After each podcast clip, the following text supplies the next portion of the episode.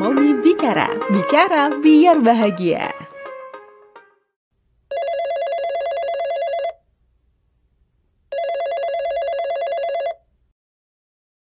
Bentar-bentar. Apa? Spontan? Udah lupa tuh? Segitu lupanya sama kata spontan. Karena memang semenjak jadi ibu, udah gak bisa lagi tuh namanya ngapa-ngapain secara spontan. Semuanya perlu di-prepare, semuanya perlu direncanain dulu. Karena apa? Karena ada manusia lain nih yang bakal ngikut kalau kita mau ngapa-ngapain. Ada manusia lain namanya anak-anak yang mereka tuh harus bener-bener dipikirin. Kalau zaman dulu waktu masih kuliah itu ya, ketika galau, bisa, aduh galau nih di kosan gitu kan. Atau galau pulang kuliah, langsung cabut ke mall atau langsung ke Masjid Salman ITB nongkrong di sana karena kantinnya kan enak gitu ya. Terus pelatarannya sesuatu banget buat merenungi hidup Allah Akbar.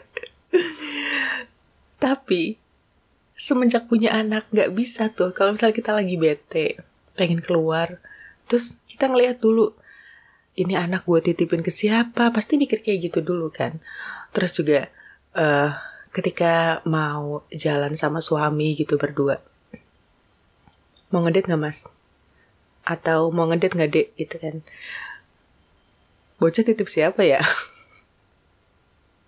Ya Allah, itu bener-bener pertanyaan yang sering banget diajukan antara aku sama suami. Kalau misalnya kita mau jalan berdua, mikir dulu, ini bocah dititip ke siapa ya gitu. Mereka kan belum bisa ditinggal berdua aja di rumah. Karena yang satu masih 8 tahun, yang satu masih 4 tahun.